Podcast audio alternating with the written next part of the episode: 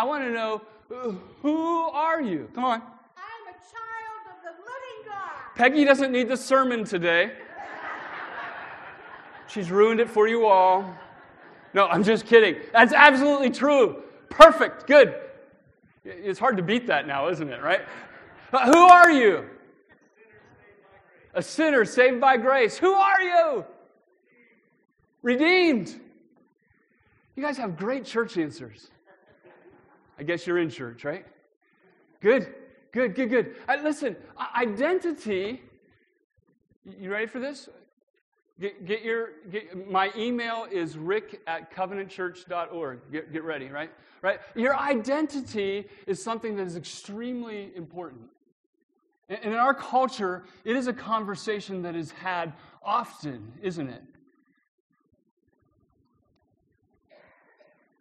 The question that sometimes hits us in the face, even as believers in Christ, is who, I'm gonna, you ready? Who do we identify as? Now, that's a dangerous question in our culture today, isn't it? The, the more Christian, uh, churchy answer is who do we identify with? And you've heard those realities today, but, but I, I kind of like the idea of who do we identify as? Now, that has been a, a, very important question in our culture with regard to gender identity, right? Yes, I'm going there. That's why I invited you. I gave you my email already, right? The, the reality is uh, of, of who do you identify as with regard to your sexuality.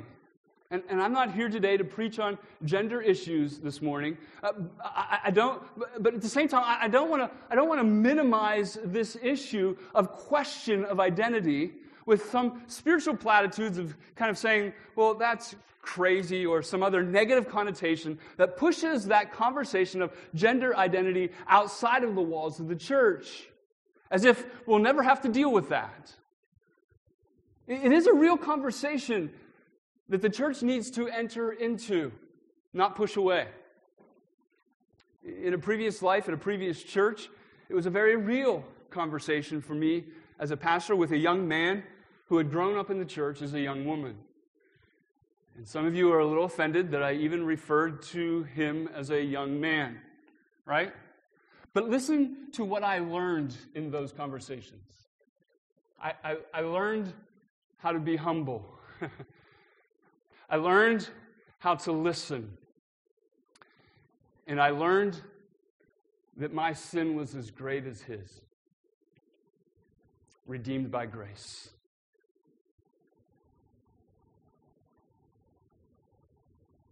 Let me say this before you begin to formulate your emails.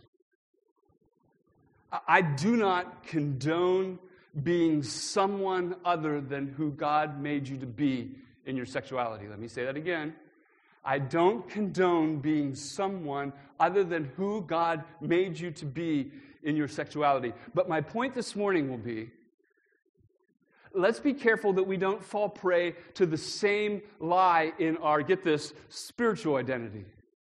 Here's what I mean. While we like to be critical of those who identify as someone that God did not make them to be in their sexuality, we at the same time live as someone that God did not make us to be in our spirituality. Ooh.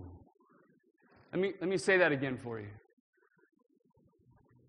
While we like to be critical of those who identify as someone that God did not make them to be in their sexuality, we at the same time live as someone that God did not make us to be in our spirituality. And, that issue is at the core of our text this morning.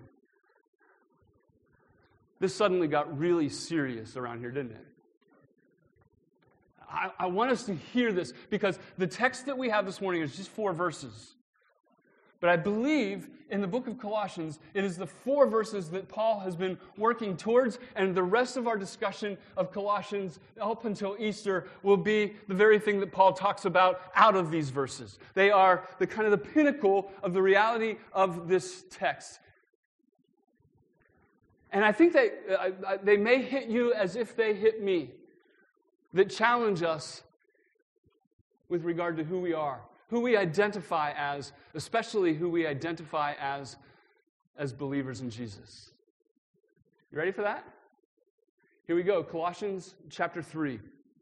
verses 1 through 4. Colossians chapter 3, uh, verses 1 through 4. I would encourage you to open your Bibles if you brought them. If not, it's uh, page 984 in your Pew Bibles or on your electronic devices, whatever it is that you bring to read God's Word. Colossians chapter 3, verses 1 through 4. If you're just joining us this morning, we've, we've been in the book of Colossians since the beginning of the year, and there are a couple of things that I will allow the people of covenant to share with you that we've learned. They're easy questions. Uh, the first is this Who wrote the book of Colossians?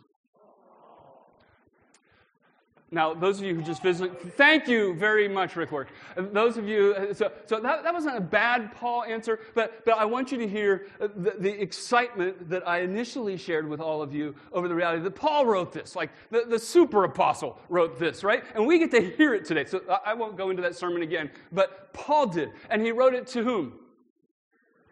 The church of Colossae. I don't care if you don't get so excited about the church of Colossae, other than you realize that it's a church that Paul never went to. He never necessarily met these people on their grounds, but the Word of God has gotten there. There's been revolutionary change in who they are, and they are indeed, by the grace of God, saints in the eyes of God. Paul recognizes that. And why did he write it to this church? To make much of Jesus. Some of you are getting that. That's, that's good. Uh, here's the crucial thing to remember the church of the day, like we of today, has allowed all kinds of strange thinking into our spiritual lives. We're going to talk about that today. And Paul is redirecting the church and us to think only of Jesus. So here comes what I believe to be the pinnacle of his thinking in this letter Colossians chapter 3, just verses 1 through 4. The Word of God says this If you then have been raised with Christ, seek the things that are above, where Christ is, seated at the right hand of God. Set your minds on things that are above, not on the things that are on earth. For you have died, and your life is hidden with Christ in God. When Christ, who is your life, appears, then you also will appear with him in glory. May God help us in the understanding of His Word as we discover today who we are, who we can identify as in our spiritual identity. The first point this morning is really not a point, it's a caveat. I, I want us to look at what this text is not saying, but we often make it to say, right? I, I, want us to look at what it's not saying, but we often make it to say. Often we make this text to say, you need to be better, try harder. Right? You need to be better, try harder. So we read in this text, seek the things that are above as a rebuke for the squirrels last week, right? The distractions that we often chase in life. And, and, and, instruction to be better at limiting those distractions so that we might be better at thinking about Jesus. Try harder. We read, set your minds on things that are above as a boot camp mentality of I've got to change the things that I think about hmm, hmm, hmm, so that I might be better. So therefore, I try harder. I don't know if anybody's resonating with this. We read, when Christ who is your life appears, then you also will appear with him in glory, as if I can just, if I can just hang on and do more good than bad, then when Jesus comes back, I'll be okay. So I just try to be better. I just try to try harder.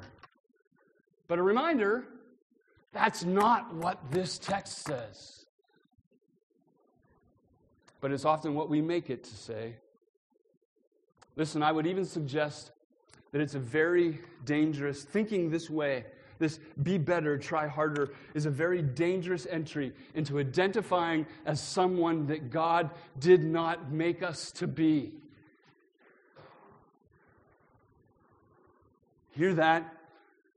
The be better, try harder mentality can get very dangerous in our entry into identifying as someone that God did not make us to be. At the very core of this kind of thinking is an identity that we make ourselves better spiritually by being better and trying harder. Listen, it might suggest that we are what we do. that our identity in Jesus is based on our behavior modification in our spiritual journey. That if we act like a Christian, we must be one. I, I, will tell you that that kind of logic is like saying, if I live in a garage, I must be a car.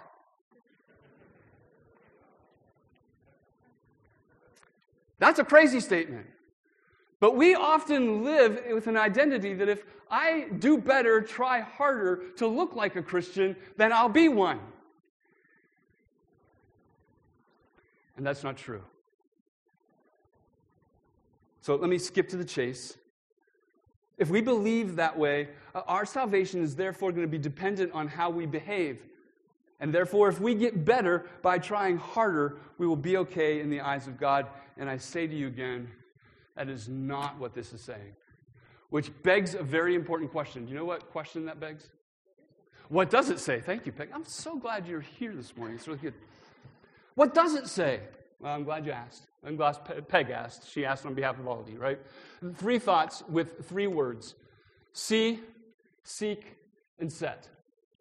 Here's the first thought I want you to see your identity in Jesus. This text, this text presents an amazing reality that we need to get our minds around and who we identify as as people of God. If you were paying attention as I talked about what it's not, I skipped over two phrases in talking about what this passage does not say. And they are two passages that literally change everything about what it does say. So I want you to hear the two passages that, that change our thinking, that recalibrate our thinking uh, away from being better, try harder, to identifying as indeed a child of the living God. Verse 1 it says, If then you have been raised with Christ. Now, I'm going to get technical for a second. If you don't like technicalities, just ponder upon something else I've said. We'll get back to you, right? But those of you that like technicalities, here, here it is a Greek technicality, right? Uh, the Greek actually here says, therefore, if. And when we see therefore, we ask the question, What's it there for? It's there for an application. He's taking all the good theology that he's talked about and he's about ready to apply it. The, the, the, the, translation doesn't show up as therefore if, it just says if then. But I want you to hear that a therefore if is not just an, uh, an open conditional phrase like if this happens, then this happens. It, it is a definitive statement. Uh, the NIV, some of you have NIV Bibles, actually translate this since. And I like that translation, although it's not exactly the Greek word, but I think it's the, the Greek thought in this. Since then, you have been raised with Christ. Taking all into account of all that Christ has said, the great resume that He's given you, that you're circumcised, your heart is circumcised in the flesh, that you've been buried with Christ and raised again, that you have been gone from death to life. Remember the resume that we built? That since that is true, know this you have been raised with Christ. And the reason that makes all the difference in the world is this. So join us back if you were floating out there in Never Never Land. It changes it from what I have done to what? To what Jesus has done. It's not about me being better and trying harder. It's about me living in depending on that which Christ has done. And what is it that he has done? He has been raised from the dead. And what does it say about us in that regard? That we have been risen with him. At least smile. That's good news. That's great news. And in order to get these verses, you need to get this phrase. Quite frankly, we should be blown away by it. That we have an identity in Christ who has risen from the dead, and therefore we have risen with him. We've heard that so often around Easter. We go, yeah, yeah, that's, that's true. Now listen, you were risen with Christ.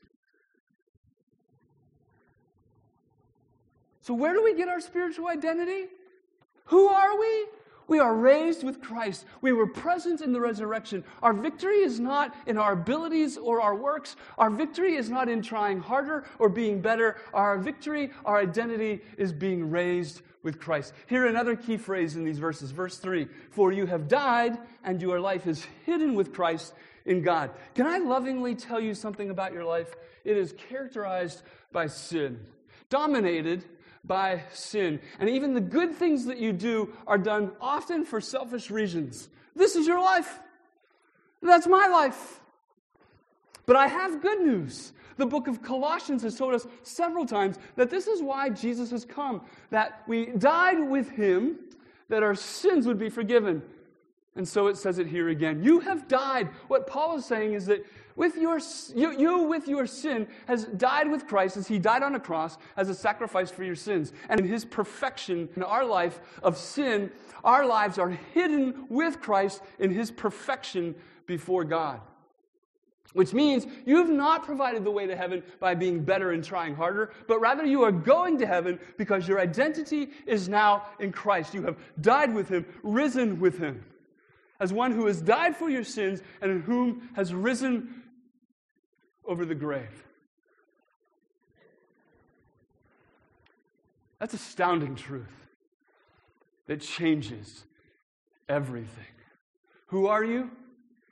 One who is raised again with Christ, one who has died with Christ, one whose life is hidden with Christ. One whom, when Christ returns, you'll be with him, says this text. I have a simple mind. I need simple things to understand amazing truths such as this. So, this is my simple mind and my simple truth. A, a picture that helps me. I, I want you to, to picture the fact that Christ, in his death and resurrection, has built us a fully furnished mansion. Everybody okay getting a mansion? Thank you.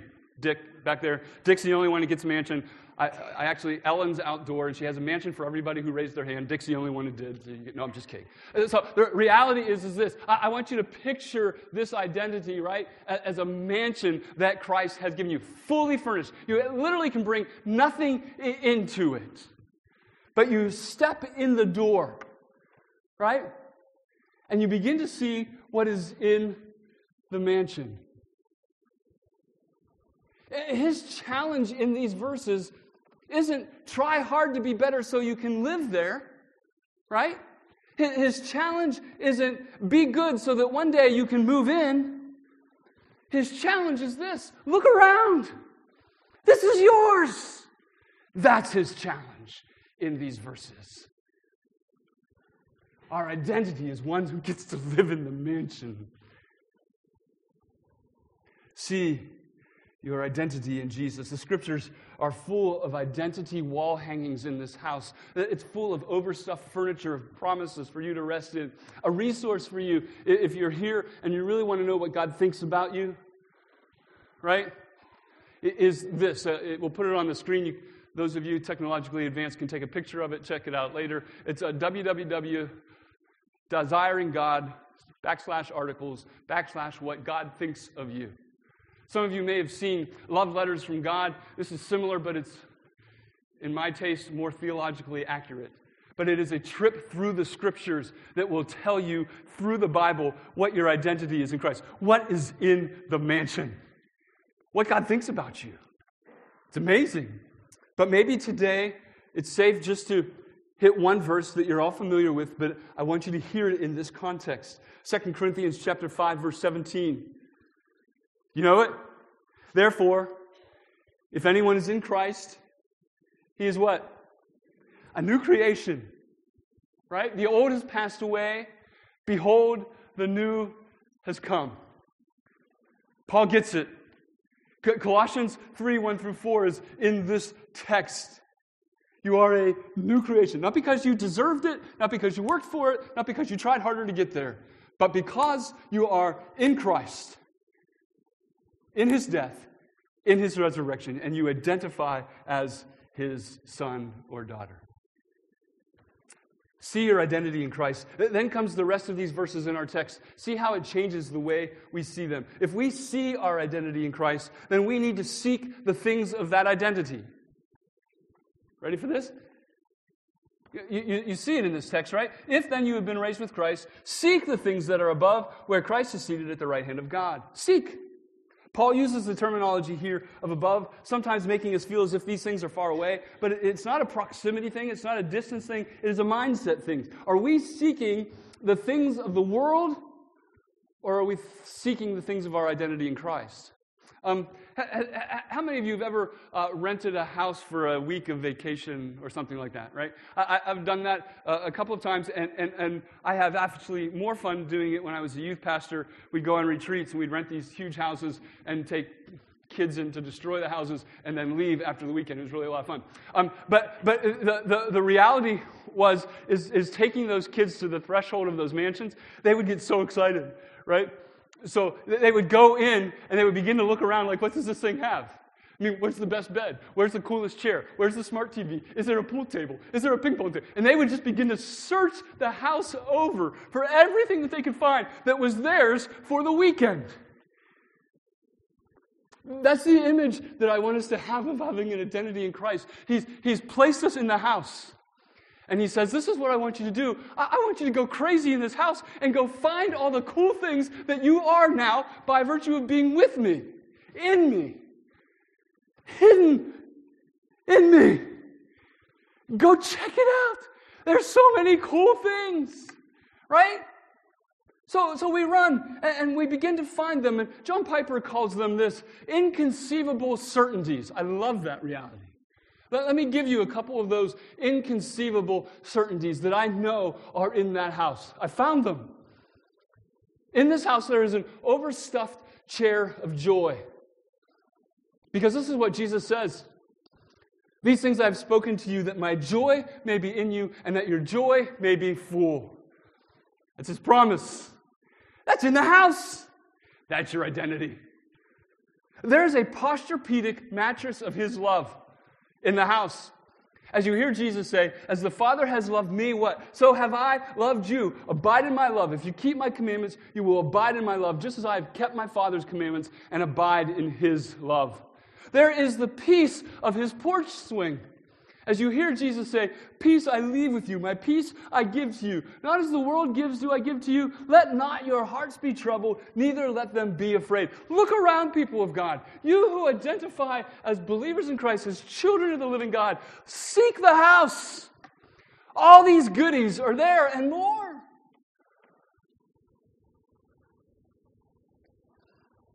But you might say this morning, why do I have to seek them? Obviously, there's an action verb. There's something for me to do. There, there is a, a big church word that we often throw around called sanctification. I think it's the reality of why it's seek. God gives them, but He then calls us to action to discover them. I, I, I remember being a kid um, a couple of times, and, and, the big present at Christmas, my parents hid. I'll never forget one year I got a brand new trumpet, um, and, and, and I'm opening all my presents, right? and it's kind of a light Christmas. And I'm going, eh, what's going on here? It's a light Christmas. And then I open this little box, and, and it's, a, um, it's a treasure hunt around the house for my last present. And in a closet in the hallway was this huge case, and in it was a brand spanking new trumpet that I no longer can play. So don't get any ideas. Right? But, but I, I can think about the reality of what a joy it would be as a parent to watch your kid running around the house trying to find the thing, right? And I think Jesus, I think God takes great joy in the love of our journey of seeking the things of Him in our mansion. Here's the second reason that I think He makes us seek it. It's because I've found in my life that if I get in my mansion and just stand still, I become apathetic, just stay in one place.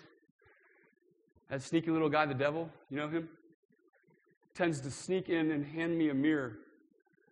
And I look in that mirror and I see what a lousy, rotten scoundrel I am. And I get lost in that image of who he wants me to believe he is rather than to look around and seek the things that God says I am.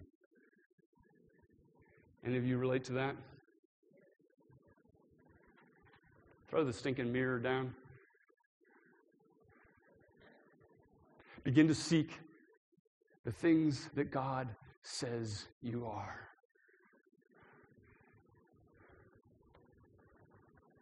So, see your identity in Jesus that you might seek the things of that identity. And then finally, this set your minds on that identity.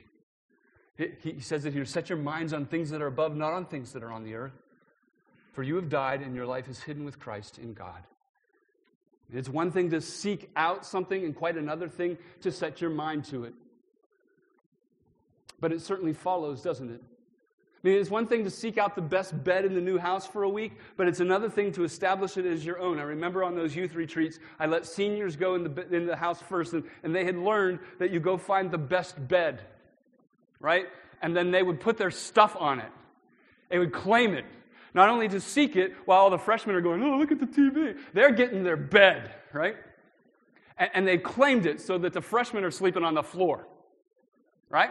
And so here it is. Don't only seek the reality of your identity, but claim it.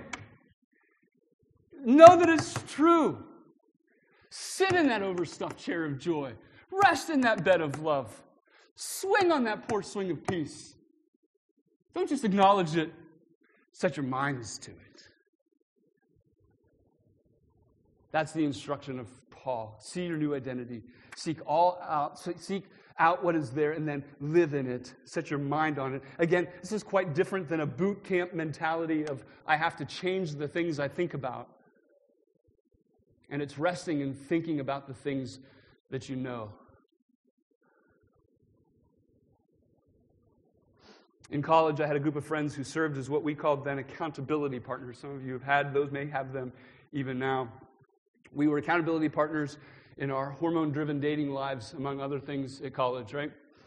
And, our theme verse was Philippians 4 8. Some of you know it. Finally, brothers, whatever is true, whatever is honorable, whatever is just, whatever is pure, whatever is lovely, whatever is commendable, if there is any excellence, if there is anything worthy of praise, think about these things. And our young, hormone driven minds were like, gonna, gonna, gonna think about things that are pure, think about things that are pure, think about things that are pure, think about things that are pure, right? And we probably needed to do that. But how about this change? Think about the fact, settle into the fact that Christ has given you a spirit of purity. Seek it out, settle into it, enjoy the ride.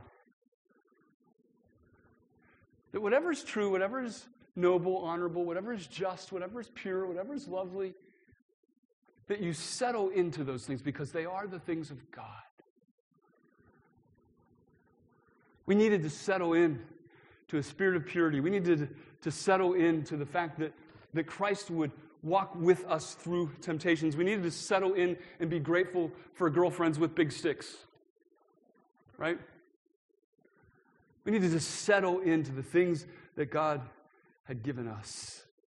To set our minds on the things that we found in our new identity, to sit in that chair of joy, to rest on the bed of love, to find peace on the porch swing. So I ask you again, as we close, who are you? Who, who, who, who? Who are you? One who is striving to work hard to impress Jesus? To be better? Or one who is simply striving to live out who God has made you to be? Are you getting your identity from what you do or who you are in Jesus? Sam Allberry, great pastor, has said this We have to deconstruct the identity we have been finessing over the years and allow God to define who we are. so true. Much of that deconstruction has come from bad preaching, so I'm sorry if you've ever heard from me be better, try harder. If I can use one more picture for you that will develop, I think, next week as well. It's a train. It's the train of your spiritual journey. And I ask you the question as we close what is the engine and what is the caboose? Does what you do pull along who you are? So, so is what you do the engine that pulls the caboose of who you are? Or is who you are the engine that pulls the caboose of what you do? You hear the difference? Colossians chapter 3, 1 for 4 says this the engine is who you are. But when we step into that engine, the caboose of what we do will come.